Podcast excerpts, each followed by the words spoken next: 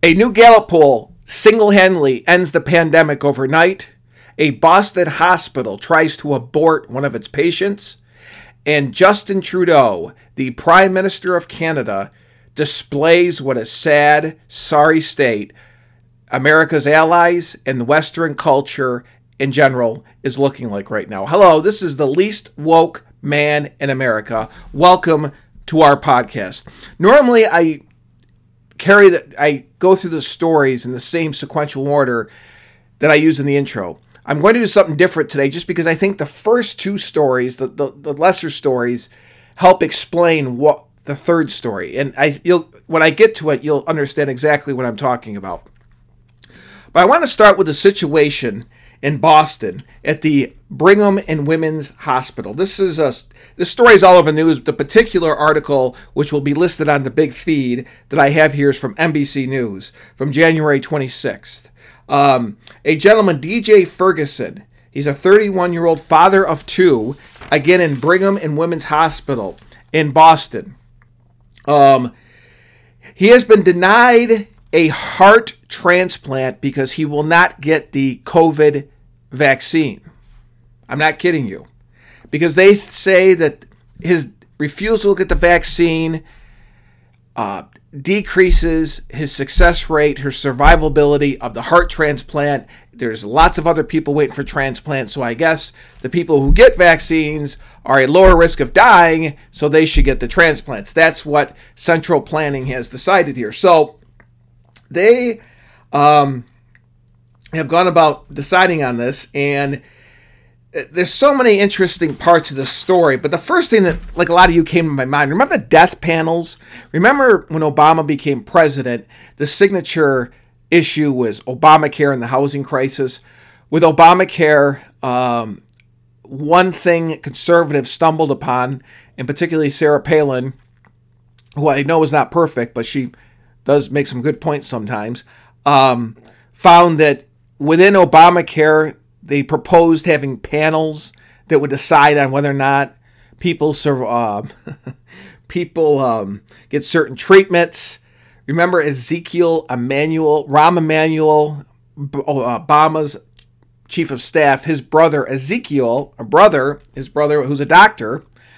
Um, I think he, he's the one who said that really, you know, no one should live longer than 75 years old. You can't make this stuff up. It's so ghoulish.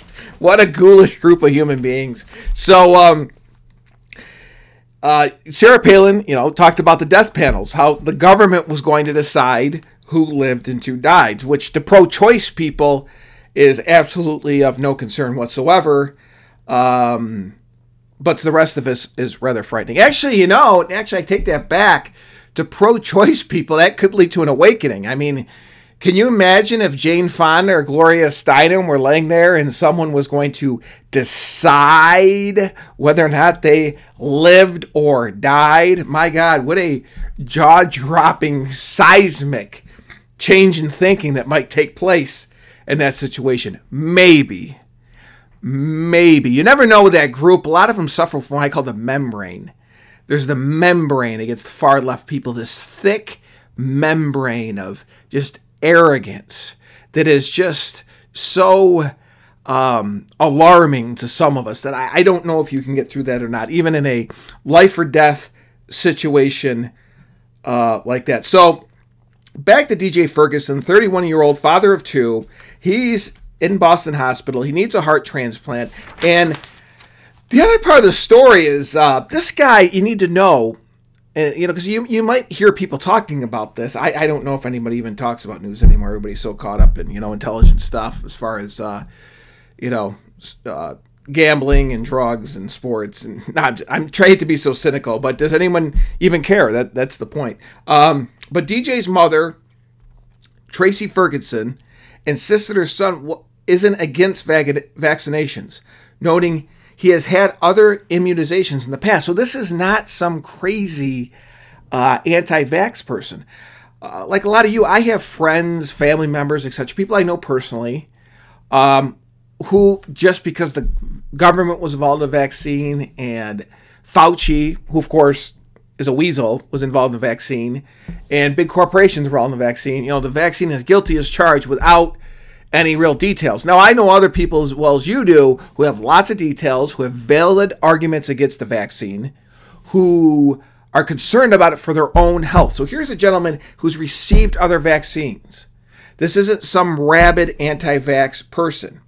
And now we have decided in this country that he is not allowed to um, get a heart transplant because he will not take a vaccine that one was put together, you know, in less than a year, and two has been less than effective. Now, I literally, as I record this podcast, have to question. Think about. I want you to think about this. As I say this, if this podcast, if Podbean, who I use to create the podcast, if the different platforms that this podcast is on, Apple Podcast, it's on some other podcast uh, platforms, if it will even be published at this point, because I'm saying this, even though it's a fact, as far as the length of time to develop the vaccine, and the fact the vaccine, in my opinion, because I had the vaccine, as it helped, especially with Delta, I think so. Omicron, it's a disaster. So now you're telling a guy he can't get a heart transplant because he will not take a vaccine that everybody and their brother who has it is still catching Omicron. Now, we know statistically Delta is on the way out. There's a minuscule amount of Delta left. Omicron is everywhere, even though it's going down as I predicted on this podcast, it wasn't my prediction. It was Dr. John Campbell, whose YouTube channel is linked on the big feed because his work has been so incredible. You know, Dr. Campbell, I'll go back to this in a second. I was thinking the other day, you know what he was like? He was like when you fly somewhere and you know you're flying somewhere and you hit turbulence, how much better you feel if the pilot came on, you know, either when you took off or 10 minutes before you hit the turbulence and let you know you're going we're going to hit some turbulence hit some seat you know put your seatbelt on blah blah blah. I've been in both situations. A lot of you who fly probably have as well where that little broadcast makes such a difference. On the other hand when they don't say anything and the flight stewardesses are doing their thing and people are up going to the bathroom and laughing and everybody's watching movies all of a sudden you hit turbulence from hell.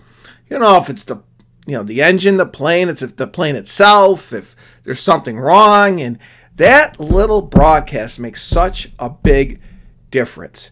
And for me personally and the people i sent his uh, link to all the way back thanksgiving time when omicron was in south africa the clarity it led to it's like fauci and MSNBC and the, the just uh, megaphone of hysteria. He made them all look like a bunch of children in a sandbox compared to his objective charts and graphs. He couldn't have been more clear, and everything is played out. And he, when he didn't know, he said he didn't know.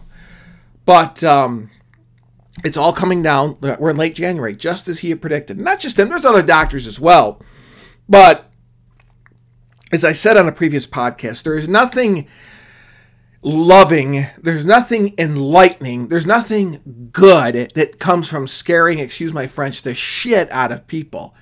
And our leaders during this, especially the Democrats, COVID, you know, the COVIDcrats as I call them, Dr. Frank and Fauci and the COVIDcrats got the biggest kick out of, uh, you know, scaring people. What now? I know some people immediately go the you scare people, they get throw up their arms, government takes more power. Of course, there was some of that. But some, I don't know if it's some of his natural personality, uh, lack of emotional intelligence, even though left wing people think they own the entire concept of compassion, empathy, and emotional intelligence.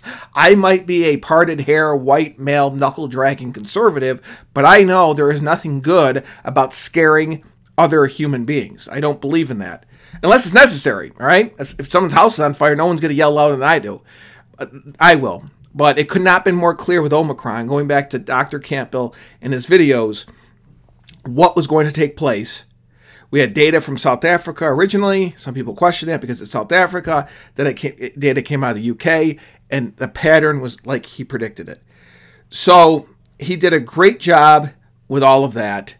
And Omicron says spread like wildfire, whether someone has vaccine or not. So um, we now have this gentleman who won't get this highly questionable vaccine. I call it a shot at this point, like the flu shot. And again, I don't know if this podcast will be broadcast now because of me saying this. That's the world we live in now, in the media tech CCP dominated world. I don't know if I'll be allowed to. You know, I'm a small guy, so I could be. Joe, Joe Rogan said this, and he got taken down. All hell would break loose because he's Joe Rogan. Me, God only knows. So that's the type of tech dominated, CCP dominated world that we live in now where I can't say to you, or I have to say apprehensively, not knowing if you'll be able to listen to it, that there's something wrong with a guy in a hospital who needs a heart transplant, who's received previous vaccinations who's concerned about this current vaccination because of his heart problem. He's denied a heart transplant. I tell you, I don't blame him because the vaccine that he's fighting against isn't very effective against the variant that's out there, which is all 100% true. And I have to worry about whether or not this podcast will be published or not. That's where we are. So, you know, as if the abortion that almost took place here wasn't bad enough um, there's the second part is the free speech part, obviously. So um, he did end up getting a heart um, pump put in. So that is good for five years. He can't shower. He can't go swimming, etc. Uh, there's another story here. Again, this will be on the big feed. A woman in Colorado suffering late. I'll read it directly. In Colorado last year, a woman suffering from late stage kidney disease said she was denied a heart transplant by her hospital because she was unvaccinated. Leilani Lutali, a born again Christian, said she opposed immunization because of the role fetal cell lines play in some vaccines development. So, um, I don't know. There, there's another case you know, I, with the Ferguson, well, I guess this woman you could take her in the same, put her in the same boat. I was wondering two things. One, what if you took him out of his bed and put a dog in there, and a dog was refused a procedure. Forget about the heart part, but a procedure that could easily be done in that specific hospital. The finances are there, the doctors are there. I mean, the financial resources there to pay for it, doctors, nurses, but it was refused. Now, don't say, well, it's different because dogs can't get COVID. No, no, I'm just saying in general. If the dog was allowed to die, or there's a possibility a dog was laying in that bed, being allowed to die, and it could be prevented because the dog is surrounded by resources, both people, equipment, etc., what would the reaction be in this country? What movements would be on social media? What GoFunding pages, what loss, something to think about. The other thing is, what if a peaceful protester who got injured severely, you know, either breaking into a Best Buy or getting shot at by some, getting shot by someone this peaceful protester was attacking. Um, what if that person was laying there and refused the vaccine and you know take a, life uh, a procedure that was needed that was you know uh, life saving would the hospital put this same rule in effect as far as the peaceful protester needed a vaccine or the procedure would not be allowed? If that got out to the public that you have a minority peaceful protester laying there and who it was injured and oh, would that be different? Especially once it hit the general public. And um, oh, something to think about, right? So, so I mean, that's where we are. Um, this gentleman is one was denied the heart transplant for not getting a vaccine, and two, I have to be apprehensive about talking about it, and three, we have to wonder if other people or even an animal were in the same position as opposed to this 31 year old male, what it would be like. Especially, and I'll, I'll leave it this there is no vitriol here. This is not some, he did not, you know, laying there with a MAGA hat on so the world can see um, that he's a Republican, he's a conservative, he's a Trump supporter, he's an anti vaxxer. Um, you know, there's not, Alex Jones is not standing out in front of the hospital he has atrial fib, genuinely concerned about the side effects from the vaccine. and he nearly died for questioning it. And that's where we are. Okay, I don't know how many of you know this, but Justin Trudeau, the Prime Minister of Canada, when America, one of America's closest allies, has fled the capital. He has fled the capital. Now you might be saying, "My God, I thought Russia was going to attack Ukraine. Have they crossed into Alaska and attacking Canada? Wow, is some crazy ISIS cell uh, trying to uh, you know take over Ottawa and until the Ottawa, the Canadian Army, the Mounties, etc., uh, fight them back? Uh, does he have to you know hide until then, until peace and order is restored? No, no, believe it or not, he is hiding from truckers. The Prime Minister of Canada is hiding from truckers. And I want to make it clear as of right now, at January 30th, at 3:59 Eastern Standard Time, there's been no looting, there's been no smashing of windows, there's been no stealing of jewelry, there's been no shooting, there's been no fighting that we know of. There's been truckers in their trucks protesting.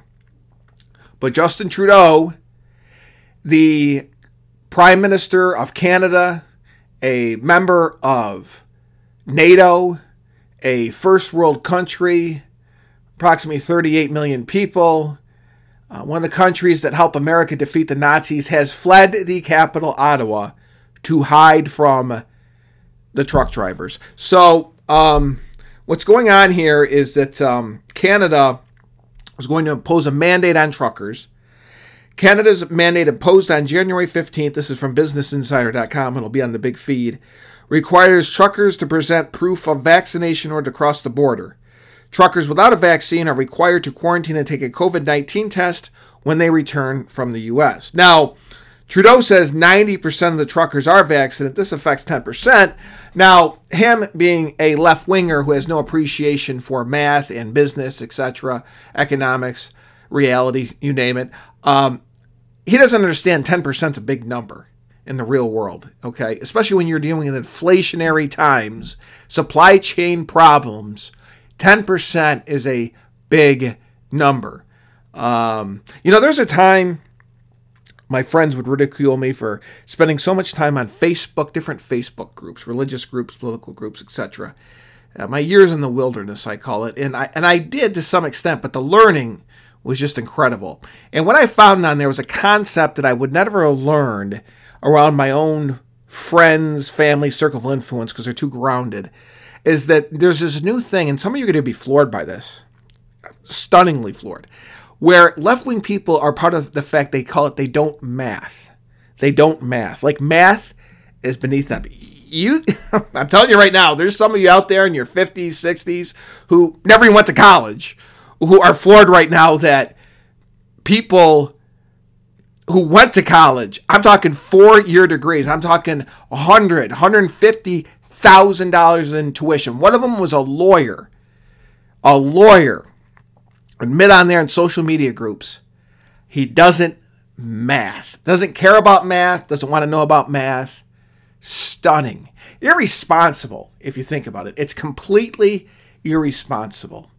It is just outsourcing adulthood to others. That's exactly what it is. And that's why I say small business people in this country, and I'll get back to, you know, this uh, uh, cuck Trudeau in a second here, but that's why small business people are so conservative and frankly, that what day you catch them, kind of irritated because you become what I call the great absorber of reality. You have customers on one side, you have insurance companies, you have employees, and all of it is based on reality. If something goes wrong, somebody somewhere, if you pay your bills, is going to get tagged with it or get hurt by it. Um, and I, have had different employees in the past where I thought the best thing for this person was to have their own business and then they tried something on their own and then i realized when they failed they didn't pay anybody so i guess if you don't pay uh, it, the lesson never gets learned kind of like um, well whatever but the you know what i'm trying to say so um, people don't math think about that And think about what a regression that these are people that are proud of that fact. That's what I'm trying to get to you. It's a that is a regression of a society.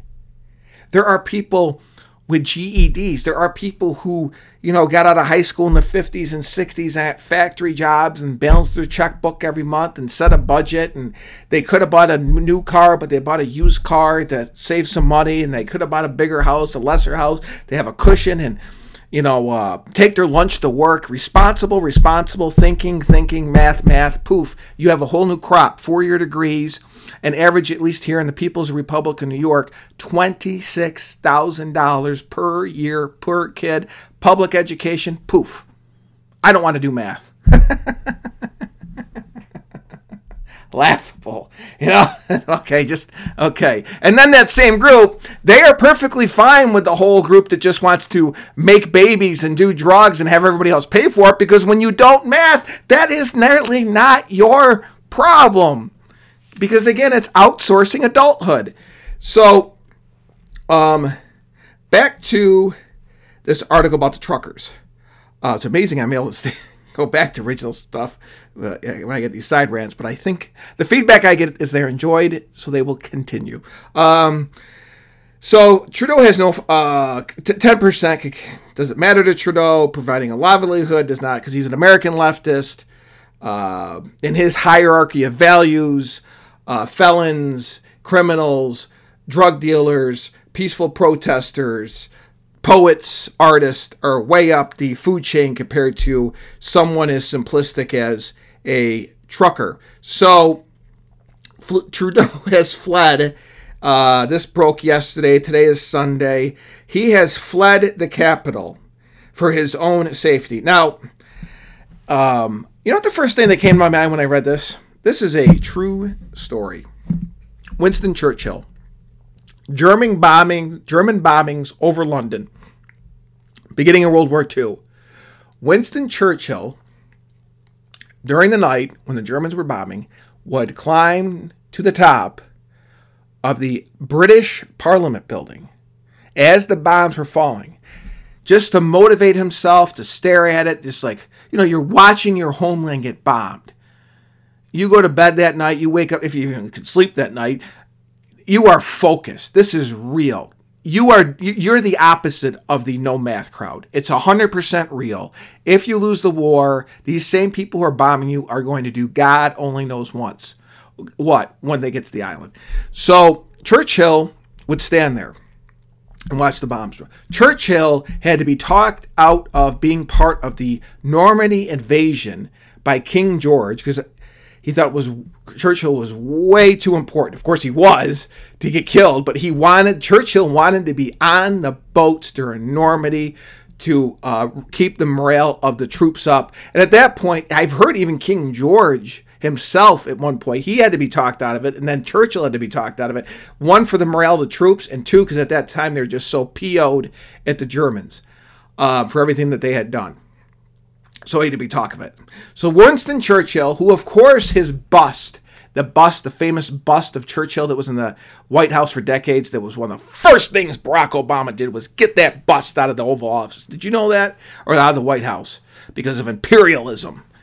Just complete negation of all the historical courageous stuff, which, you know, kind of Obama, Trudeau, you know, uh, different players of the same team. So it kind of makes sense, I guess. But uh, so Canada's prime minister has fled the capital. Um, most likely cowardice. You never know. You know, Trudeau's such a weasel that this could be by him fleeing the capital, and it's going to backfire on him. Make it look like, uh, you know, the angry working class Canadia's version of the MAGA Trump people you know, we can't have our January 6th. So he's fled the capital. And way by him fleeing, it makes the truckers that look that much more scary to the Canadian public. But I'm not buying it. It is such a pathetic, pathetic display. But um, but it's yet one more thing. Whether it's American Afghanistan, um, crime absolutely out of control in this country. Now the Prime Minister of Canada is running away from truckers. Um, if you're the CCP and you're Vladimir Putin, this is got to be something you, you, like your greatest dream come true. It reminds me of, uh, you know, uh, Russia attacked Finland. I, I, don't know what year it was. It was prior to the beginning of World War II. And Russia is so much bigger than Finland. It has so many more people, but it was a disaster. I forgot the numbers, but uh, it was like 10 to 1 as far as Russian casualties to the Finnish casualties. The Finnish held them off for like six months, which again, I mean, that's like California, you know, attacking Massachusetts, right? So, um, that emboldened Hitler and his generals to attack Russia. That was one of the primary reasons Hitler and the Germans attacked Russia so early. I mean, they were going to at some point, but 19 I think it was 1939 was so much earlier than anyone thought, or 1940, and uh, because of that, uh, just completely emboldened by the weakness and incompetence of what they saw in the Russian-Finnish War. And um, how could you not be Putin and uh, the CCP and just see this embarrassing circus in NATO countries, in the Western world, in the first world countries, combine the inflation, combine the crime, and um, it's got to be so inspiring if you're them. And frankly, I, I, even though obviously I consider them enemies, I consider them adversaries, I consider them dangerous threats to the world, you can't really blame them. Now, before we get into our third and final story, has anyone seen last night? Uh, Trump had a rally in Texas, and he mentioned how he might, um, uh, what's the word? He might pardon the some of the members of the January 6th um, attack on the Capitol or the three hour insurrection or whatever you want to call it.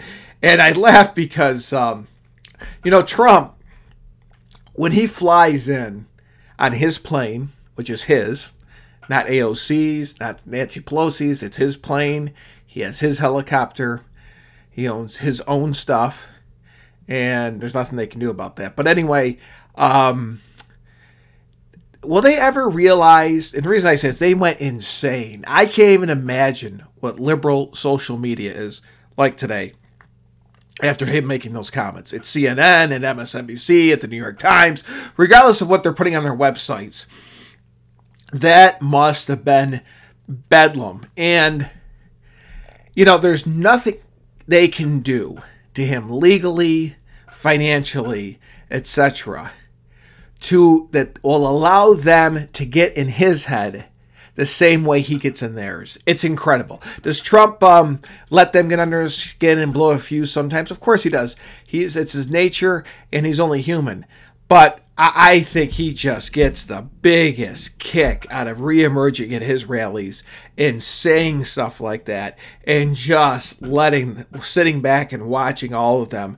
Just the, the beehive of hatred and hysteria that takes place after that. So I found that very, very amusing. Um, the third story that I started the podcast with, as far as the poll that ended the pandemic. I'm not sure how many of you saw this, but Gallup did a poll. Not Fox News, not Rasmussen, not Trafalgar, Gallup did a poll. U.S. political party differences shifted greatly during 2021. This is by Jeffrey Jones from Gallup.com. It will be on the big feed, and it's profound. I gotta admit, I never thought I would see numbers like this. Never. Um, for the uh, such a shift to the Republican Party. And what they did was that, and this is the first thing I looked at with something like this is independence. Where did they include independence? So they asked independents, yes, if they lean right or left, and it was a seismic shift. Sorry for the pages rattling here. Um, the, however, the general stability quoting here for the full year average obscures a. Oh, let me start from the beginning. I'm sorry. On average, Americans' political party preferences in 2021 look similar to prior years, with slightly more U.S. adults identifying as Democrats or leaning Democrat than identified as identified as Republicans or lean Republican. All right. So, however, the general stability for the full year average obscures a dramatic shift over the course of 2021 from a 9 percentage point Democratic advantage in the first quarter to a rare five point Republican edge in the fourth, fourth quarter. A little historical context here. You know, um, for those of you who are 30 and under, whatever, uh, the, the, the, the Democratic Party going back probably to the 1930s, you had the crash in 29, Roosevelt, the New Deal was going to rescue the working man uh, from the Depression.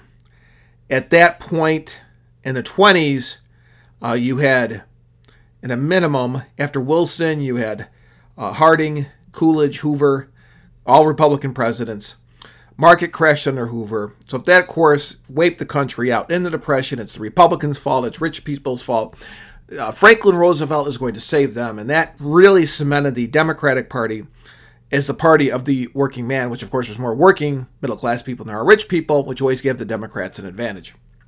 Up until that, they were considered more the Southern party, um, you know, that had their stuck up for Southern rights, the Southern states who weren't too happy still after what happened to them in the Civil War. And the Republican Party became this party of uh, the rich, more libertarian type party. So, for the most part, there's a lot more details to that, but that's the general rule. Um, so the Democrats have always had an advantage in American politics. And then, of course, you know, you had Lyndon Johnson and the uh, Great Society and the War on Poverty, and that added, of course, created a lot of um, you know, black people became Democrats, adamant Democrats. Before that, a lot of blacks were actually Republicans because of the civil Republicans. Lincoln, the Republicans were the uh, liberators of the slaves. Uh, so blacks were very Republican. Uh, the black senators during Reconstruction were all Republicans. So the, the Depression changed all that. More Democrats than uh, there's not more Democrats forever through all the presidents. I mean, Nixon was elected twice as a Republican, but he attracted, like Ronald Reagan, a lot of socially conservative Democrats. He trust they trusted him that he wasn't, you know, the scary rich guy who's going to um, you know, not protect them. And so they socially socially conservative uh, Democrats, like with Ronald Reagan, went for Richard Nixon. So, and that's always been the case. So this is a major deal. I, I honestly never thought I'd see it, given the way the country has shifted, uh, especially socially. I never thought this would happen. Now, but then again, I thought it through. Inflation alone, inflation and crime. Like I always, I tell my friends, they laugh, but it's true. You could take some guy, some the like the comic book guy from The Simpsons, complete uh, oddball, cares about comic books, or you could add video games or whatever his iPhone, Apple products, could care less politics. He's part of that cult. That's his whole life, blah, blah, blah. That guy goes to a grocery store and now a $30 bag of groceries is a 100, you know, is $70. He starts paying attention to politics. Where I'm going with take that guy, he might have never voted in an election in his life. If one, he can't walk down the street without being mugged. Or two, a $30 bag of groceries now costs 70 bucks. All of a sudden, that guy cares about politics. Or you could take this nice little Sunday school teacher woman, you know, she goes to church on Sundays, so she's kind of conservative, but she only votes about once every 10 years, and politics isn't her thing, and blah, blah, blah, blah, blah. Again, her, her kids don't feel safe, or they can, you know, they're making less money now than they were a year ago, which essentially is what inflation is. Now all of a sudden they care about politics. So, are these new Republicans the type of people who are going to go on Amazon and buy books from Milton Friedman and Rush Limbaugh? I don't think so. But, or will they be lifelong Republicans? I don't know. You know, so much of it reminds me of uh, 2006 it was anybody remember 2006 was the absolute doldrums of the George W. Bush presidency.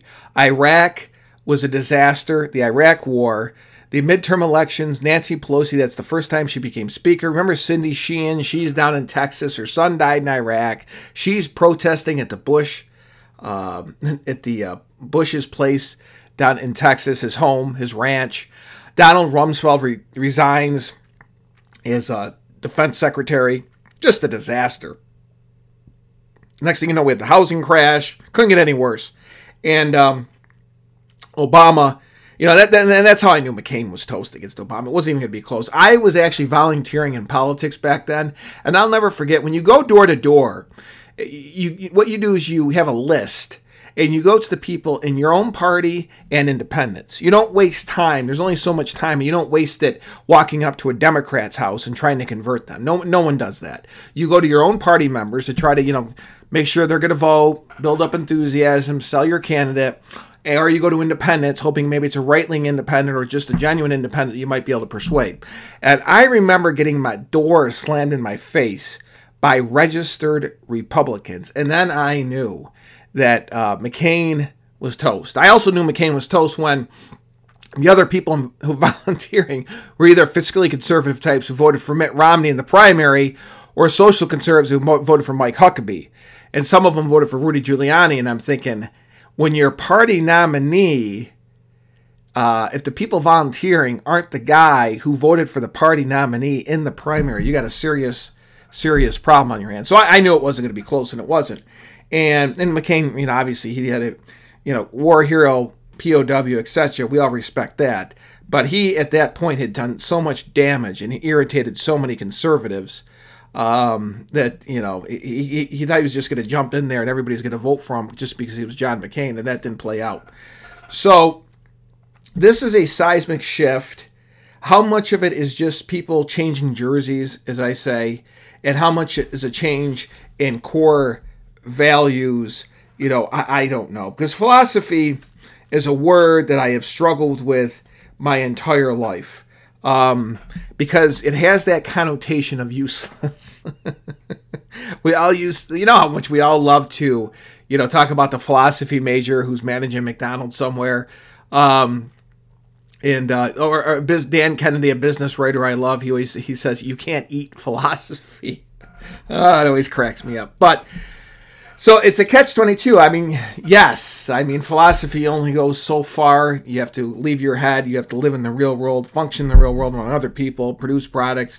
And then there's some people who run from that and they become philosophy professors because they can't handle it. But it is an important as far as a country because I look at this poll and I think, yes, it's a reaction to inflation and crime, but what is the country's general you know philosophy right now. What is what is you know philosophy? At one point it was based on logic. You know people would take logic as part of philosophy. I doubt that's even done anymore. I kid you not side story i took one year of philosophy at college in bucknell university. I this, you're not going to believe this but i had a professor. This was my sophomore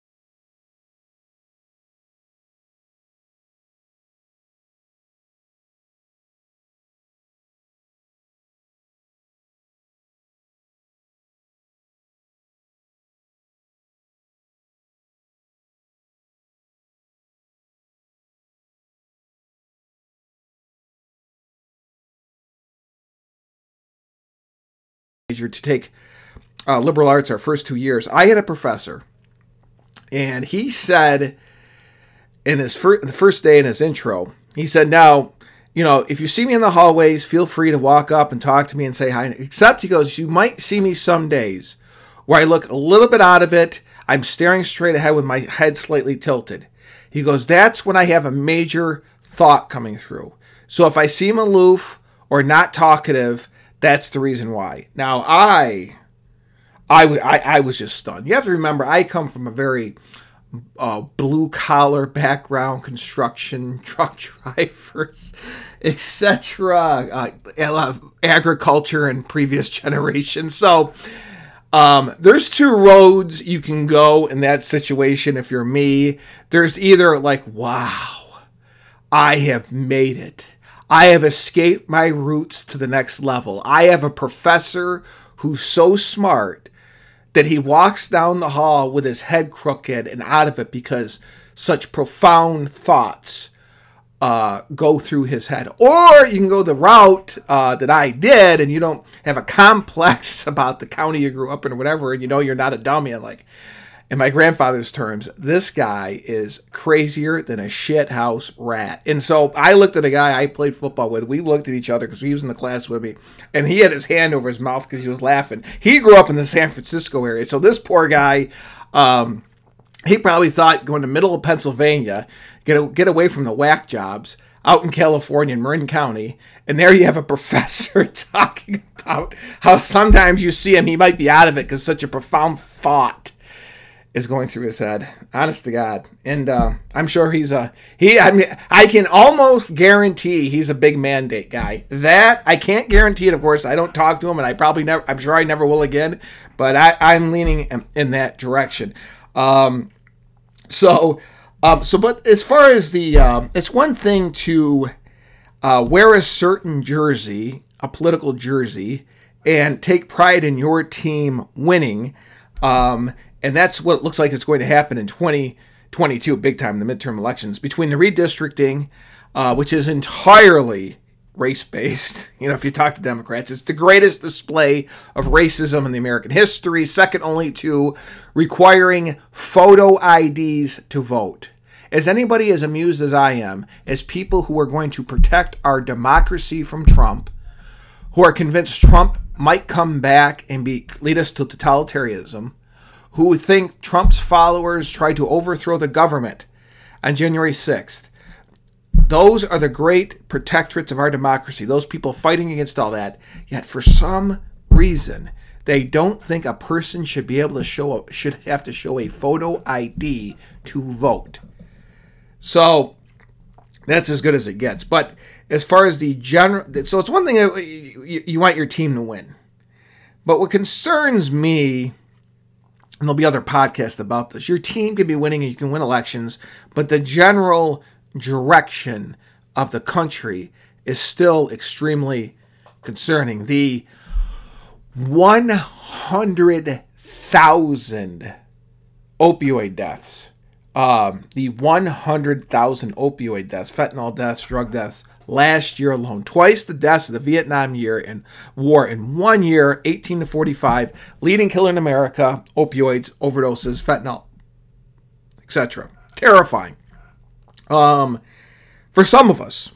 Um, even if you're like me and you've been blessed that no one, I know people I went to school with, high school with.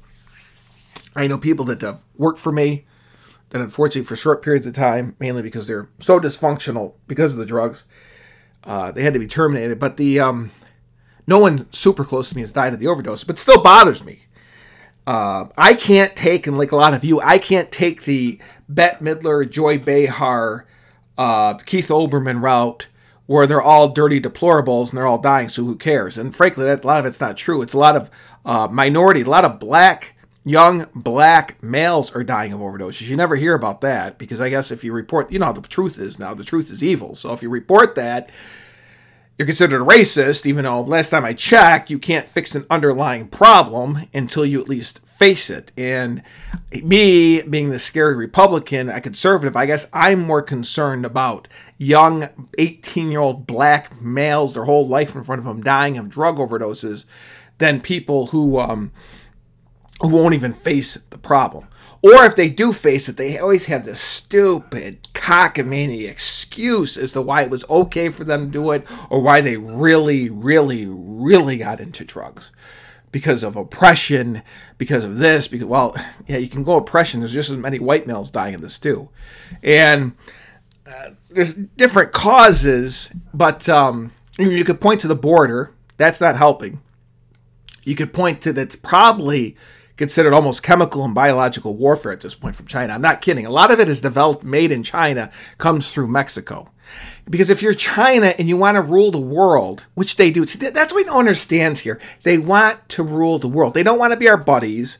They don't want to be our trading partners.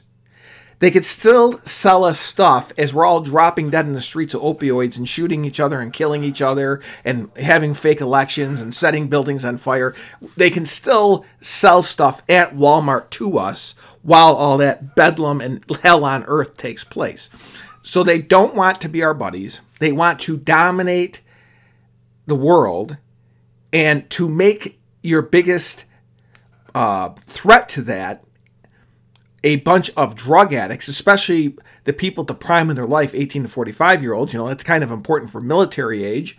Um, to kill off a hundred thousand a year is kind of a big deal. That doesn't include people who overdose and live. That doesn't include the financial damage done to the families, the stress on the healthcare system, the cost as far as the insurance companies for rehab, the government programs, the drug paying drug counselors, paying hospitals, paying doctors.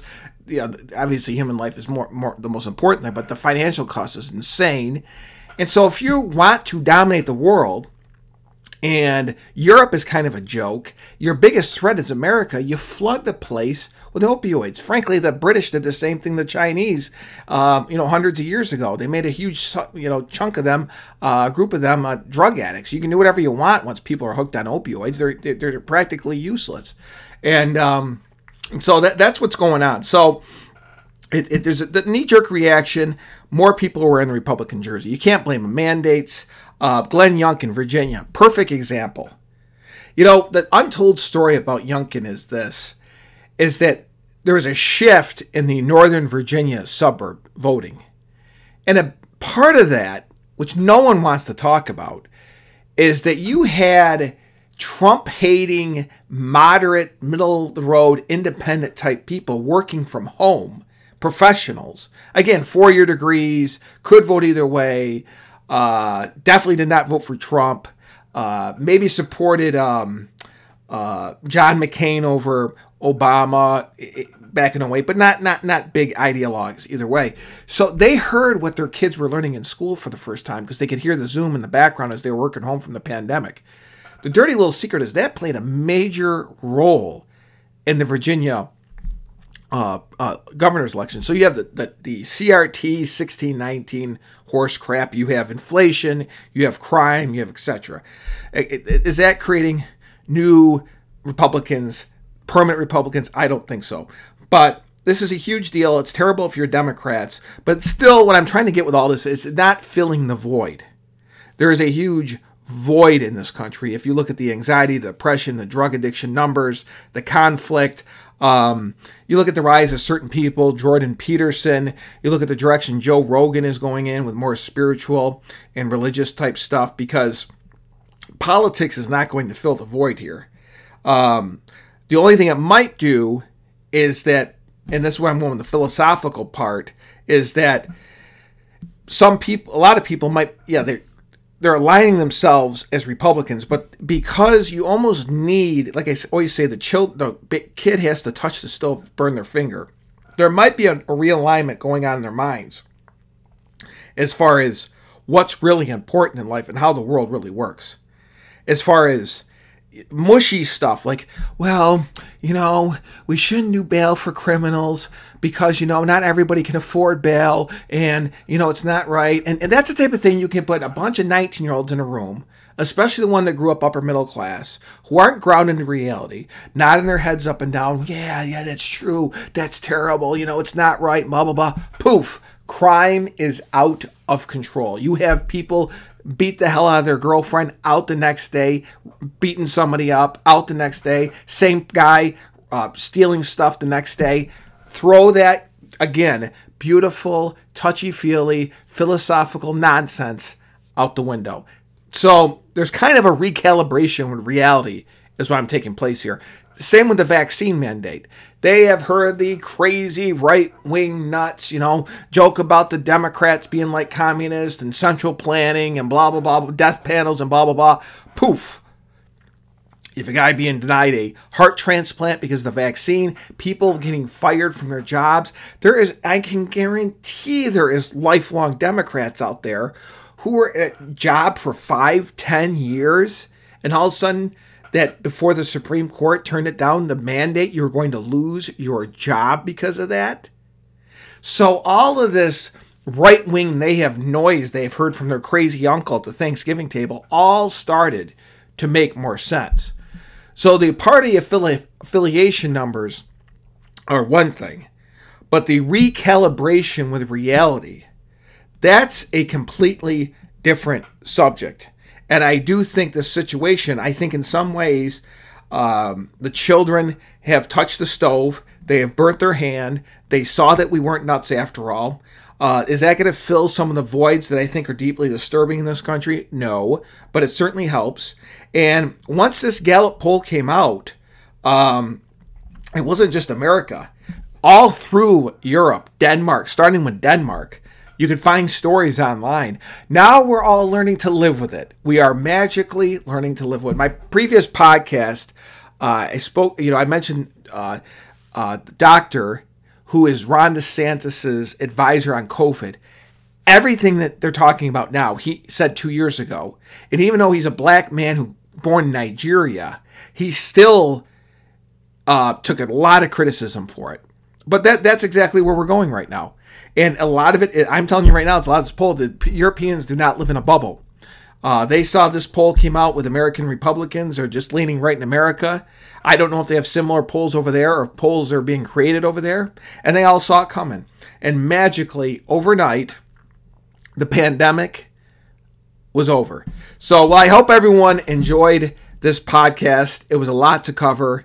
Um, just crazy times that we we live in right now, and it's good to see some type of shift taking on taking place in the country. It's just unfortunate that it had to get to this point for people to wake up. Because again, there's a massive difference between being woke and being awake.